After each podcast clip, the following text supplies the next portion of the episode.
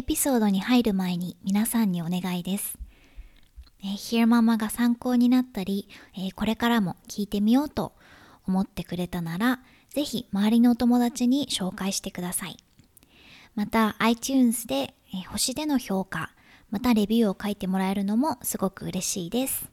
どうぞよろしくお願いします。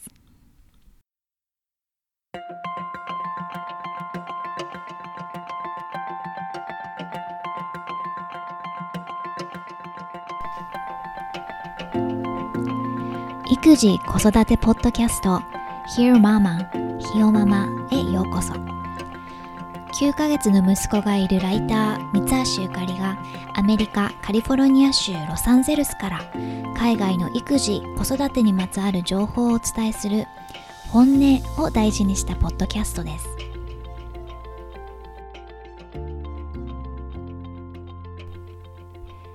数週間前エピソード9、9でアレクサンドラ・サックスっていうカウンセラーの先生によるママ中でも、まあ、特に新米ママまたはこれから出産する予定ですっていう、えー、女性に向けたアドバイスをお届けしました。でちょうど彼女の、えー、執筆した本が発売されたばかりで早速 Amazon で注文したので今回はその中から一部を紹介しようかなと思います。でこれは私もママになってから感じていることだけれども時間の管理っていうものができなくなる、まあ、その概念そのものがどっかに消えてなくなっちゃうというか、えー、自由が利かなくなる。で子供を産む前仕事をしてた時っていうのは、まあ、締め切りに、まあ、私の場合はライターあのと仕事をしてたので、まあ、締め切りに追われて忙しい時とか寝られない時とかっていうのはもちろんあったけれども基本的に自分の時間をどう使うかっていうのは自分が決めてました。で波に乗って行ってスラスラね記事原稿が書ける時は予定していた用事を後ろにずらして書き続けたりまたその息抜きが必要なら近所のカフェに行ってみるとか、まあ、その時その時で必要なように好きなように最適なように、ま、調整することができていました。もちろん私がフリーランスとして仕事をしていたっていうのはすごく大きいとは思うけれども会社員だとしても、まあ、ある程度その予定を組む裁量っていうのは与えられているはずなので仕事をどんな風にいつ進めるかっていうのはあの自分で決められてたんじゃないかなと決められてる人が多いはずだろうと思います。でこれが赤ちゃんとか小さい子がいると本当にかなわなくなっちゃう。うん、うまく昼寝をしてくれるようになれば1日のうち1時間とか1時間半とかまとまった時間ができるにはできるけれどそれでもいつ起きちゃうかわからないから、ね、大体そのペースがあるからいつもお昼寝は午前のお昼寝は1時間とかっていうのが目安としてはあるもののねなんか物音で起きちゃったとかいろいろありえるので、うん、いつ起きるかなってちょっとこうビクビクしながらあの仕事を進めなきゃいけないのでちょっと、まあ、仕事なりなんなり、うん、本当の意味であの好きにできるっていうのとはまた違うかなというふうに思います。でこのことに関してあの、まあ、前回そのエピソード9で話した期待値にまつわる話だけれどもサックス先生の本から一部紹介したいと思います。タイトルは Where did the day go? 直訳するとあれ？今日って一日一体どこに行っちゃった？っていう感じ、うんまあ、あっという間の一日。と題された、えー、章です。No matter how much you love your baby, there may be times when you feel like you're her servant. For a while, you have lost some control of your time management. Most new mothers we know have said to us, I don't know where the day goes. どれだけ赤ちゃんのことを愛していようと時々まるで彼女の使いのような気分になってしまうことがあるかもしれません。しばらくの間、時間を管理するという概念そのものを捨てなくちゃいけない。私たちの周りの新米ママの大半が、一体時間はどこに消えていくのと漏らします。Many of our patients have unrealistic expectations about what they will be able to accomplish during a day when they're taking care of their newborn. 私たちの患者の多くは赤ちゃんの世話をする一日の中で、えー、成し遂げたいことについて非現実的な期待値を持っています。原文は読まないけれども、まあ、お母さんになると、効率を絵に描いたような生活が待っているっていうふうにあの想像してる女性が多い。例えば赤ちゃんがまだ寝ている朝の5時にジムに行ってでこっちは本当ジムとかカフェとかもあの5時半からとかやってたりするので、まあ、朝方の人間になってねえっ、ー、ともらったベビーシャワーとかでもらったギフトのお礼状を書いて、うん、あと赤ちゃんを迎え入れる前の生活の習慣やルーチンを続けられるものだと思っていたり、赤ちゃんを抱っこ紐に入れて抱っこしたままいろんな用事を済ませたり、赤ちゃんが昼寝している間に、えー、家事を次々に片付けたりっていうこう、うん、効率を絵に描いたような生活を思い描いている女性が多い。In our experience, the higher the bar you set, the easier it is to feel like you're failing yourself when you can't reach it. Unlike other times in life, when goals can be motivating, the first weeks with a newborn are a time when almost everything is out of your control. You may also set up a power struggle with your baby if you try to force him into a strict schedule that he may not be developmentally ready for. 私たちの経験から言わせてもらうと高い目標値を設定すればするほどそれを達成できない時に失敗したと感じる度合いが強まる人生にはゴールを持つことがモチベーションを高めてくれるということが多々あるけれど生まれたばかりの赤ちゃんと一緒に過ごす最初の数週間は生活におけるほぼ全てが思い通りにコントロールできないもの。また今日はこれをやるぞと高いゴールを設定することは自分との葛藤を生み出しまた赤ちゃんに対しても、えー、スケジュール通りに進めようとすることは無理をさせることにもなる。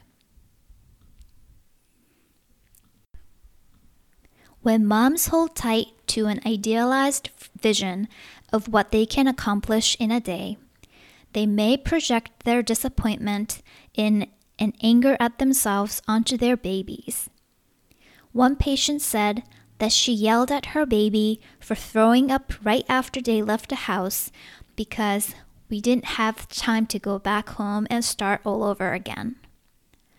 But when she caught herself blaming her baby for, well, being a baby,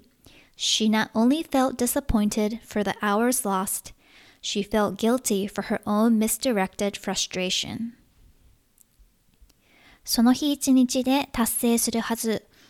の理想を高く持ちすぎると、それが達成できなかった時の自分への苛立ちや怒りを赤ちゃんに対してぶつけてしまうこともえー、ある患者は家を出てすぐに入ってしまった赤ちゃんに怒鳴ってしまったと。うん、家に戻って、えー、全てをもう一回やり直す時間はなかったから。でも赤ちゃんが赤ちゃんであることに対して怒鳴っている自分に気がついてイライラのぶつける矛先を間違えたことに罪悪感を感じた。The best advice to help her was simply surrender to the experience. She learned to make plans that could be changed or broken, and to remind herself that this feeling of timelessness and chaos was temporary and would change in a few months when her baby would be older and more able to settle into a routine. こんな彼女に対するアドバイスは、えー、目の前で起きていることに身を任せること、えー、変更したり破ったりしてもいい計画だけを立てること また時間がない時間に追われてると感じてしまう今のような状況は赤ちゃんがもう少し大きくなってルーチンができてきた、まあ、数ヶ月後には変わっているということを思い出そう Mastery is the feeling of having accomplished something, of knowing what you're doing and doing it well, and it's an important component of self esteem. But caring for a baby is the opposite of mastery. There's no sense of accomplishment to be found when every clean onesie gets dirty within a few minutes, or when a fed baby is hungry again in two hours. 達成感や自信は何かを成し遂げた時に、まあ、感じられるもの。何かをやり遂げてそれをうまくできた時に、まあ、実感して自信の根拠になる。 でも赤ちゃんのお世話をすることには、うんまあ、することは達成感それから自信とは、えー、真逆のもの数分の間に全ての、え、ロンパースが汚れて赤ちゃんが2時間ごとにお腹を空かすのだから We recommend that you look for small, discrete tasks that you can accomplish to completion with little struggle. Think small, clearing off the coffee table, or doing a few minutes of gentle stretching. Remember that your day is not all or nothing. A tidied coffee table makes for a tidier home, even if the dishes are piled up in the sink. Focusing on these small accomplishments can help you feel less frazzled and out of control. 無理しないでやり遂げられる小さなタスクを見つけること。数分間ストレッチをする。 まあ、コーヒーテーブルの上を片付ける。えー、all or nothing、まあ、完璧かゼロかの世界ではないと。仮にまだ台所の流し台に、えー、洗わなきゃいけないお皿が山積みになってたとしても、まあ、コーヒーテーブルを片付けることは家を少しきれいにすることででもある。だから小さな達成感に目を向けることで、えー、疲れ切った状態や何一つまあ管理できないっていう気持ちを軽くすることができる。で、本の中ではこの達成感を感じられるためにできることとして、まあ、自分が得意なことをやりましょうというふうに進めています。なので、まあ、例えば私の場合なら記事を書くこと。で本の中では、えー、まあ、チェロ奏者の女性を例に挙げていて赤ちゃんを産んでから一切触れてなかったチェロをもう一度き始めたことで自分を取り戻したというような例が紹介されています。どんなに小さなことでも、え、自分に達成感を与えてくれるものを思い出してそれを、え、実践してみる。Every day, your list of priorities may change. Some days, the only thing on your list for the day will be to survive. As one of our patients said, Learn how to tolerate that you can't do it all. If you finish a day and think, What have I accomplished? Remember you're accomplished a lot if you kept your baby alive, fed, and clean-ish. 毎日あなたの優先順位は変わるでしょう。時には今日一日を何とか乗り越えること、もうサバイブするだけ、それがもう何よりの優先事項かもしれない。すべてをこなせないという状況に耐える術を身につけること。一日が終わって今日私一体何したのかしらって思ったら、えー、赤ちゃんにミルクを飲ませ、まあ、ほどほどに綺麗な状態でに赤ちゃんを保ち一日また赤ちゃんを生かすことができたそれ自体が大きな、えー、と達成だよと clean-ish, not clean. Experienced mothers will tell you. You're going to have to get comfortable with things being messy. And when we say messy, we're taking figuratively and literally. Babies go through diapers, wipes, clothes, and sometimes bedding at a dizzying rate. If you're bottle feeding, then bottles, nipples, pump parts, and formula will take over your cupboards and counter space. No matter how big your house is or how much of a minimalist you are, it may seem like a baby's stuff takes over before she's even old enough to play with toys. Unless you have household help and help with the baby, and sometimes even when you do, you may need to let your standards for clutter and clean- cleanliness slide a little. えさっきの、うん、赤ちゃんを、まあ、ほどほどにきれいに保ったという部分に関して、え clean-ish, not clean きれいではなくほどほどきれいっていうのがポイント。ベテランのママはこう言うでしょうと。えー、メッシー、その散らかった状態になれなきゃいけないと。ここで散らかったというのは、まあ、比喩としてでもあるし、文字通りでもあると。赤ちゃんはおむつ、お尻拭き、洋服、ベッドシーツなどを驚くほどのスピードで使っていく。ミルクをあげる際にボトルを使ってるなら、ボトル、ニップル、搾乳機のパーツなどが台所スペースを占領する。どれだけ大きな家に住んでいようと、あなたがどれだけミニマリストであろうと、赤ちゃんがおもちゃで遊べるよりずっと前に家中が赤ちゃんのもので溢れていくように感じるでしょうと。しばらくの間、片付いている、綺麗という状態の期待値を下げなくてはいけないかもしれません。えー、最後に When you see another mother on the street and feel subpar, remind yourself that some chaos in early motherhood is universal, even if you can't see it from the outside. 外を歩いていて通りすがった他のママを見て自分は彼女より劣っている彼女みたいにできていないっていうふうに劣等感を感じてしまったら初期の育児におけるカオスは世界中どんな女性にも共通していることを思い出しましょうと仮に、えー、外からはそれがわからなくても。録音後期。今回はあの達成感の話が本の中で出てきてでこれは結構前に遭遇したたまたまたどり着いた日本のママブロガーさんの記事なんだけれども子育てを大変だと感じる本当の理由というふうに題されたブログがあってこのブロガーさんは、まあ、人気ブロガーさんみたいでアメブロのブロガーさんなんだけれどもえー、っとすごく読まれてる記事の一つだそうなので、まあ、聞いたことあるとか読んだことがあるっていう人も多いかもしれないんだけれども、あのなんで子育てをママが大変だなって子育てって本当大変って思ってしまうのか、うん、でそれはその些細なこと。例えば、ね、トイレに行くっていう本当の基本的なニーズを満たすっていうことすらえー、子供に何何度も遮られてしまう。それがママの日常だから。という内容のことを書いていて、えー、一部だけ読んで紹介したいと思います。すごく共感できたので。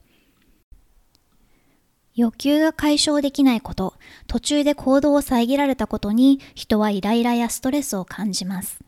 その状態が24時間365日、それが子育てを大変だと感じてしまう大きな要因なのではないかと思いました。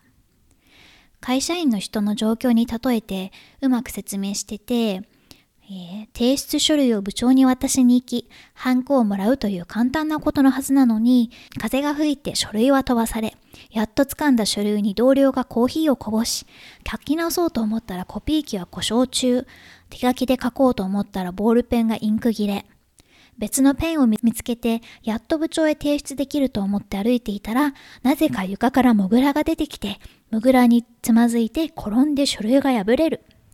そこに経理のエミちゃんが現れて、これとこれ急ぎの仕事だから早く書いてください。と別の書類の山を渡してくる。ああ、もうってなりますよね。子育てしていると、モグラが床から飛び出てくることなんて日常茶飯事です。休むこと、休む暇がないこと、それ自体が大変なんじゃない。自分という人間の何々がしたいという自然な欲求をことごとく途中で遮られ封じ込められたようなそんな閉塞感。ちゃんと最後までやり遂げたという達成感を得られにくい毎日。そしてこの自分のやり遂げたい気持ちをことごとく他者に邪魔されるというストレスを経験したことないないパパになかなか気持ちを分かってもらえず、やりたいこと、夢とかそんな大げさなことじゃなく日常の行動のこと。を自分の赴くままに叶えていく世間の人たちが羨ましく感じられたりして、なんだかものすごく取り残されたような孤独をママたちは感じたりするのだと思うのです。自由になる時間が欲しいというママの希望は、リフレッシュしたいというだけじゃなく、自分のしたいと思ったことを誰にも邪魔されず最後までやり遂げたい、達成感を得たい欲求なんだと思います。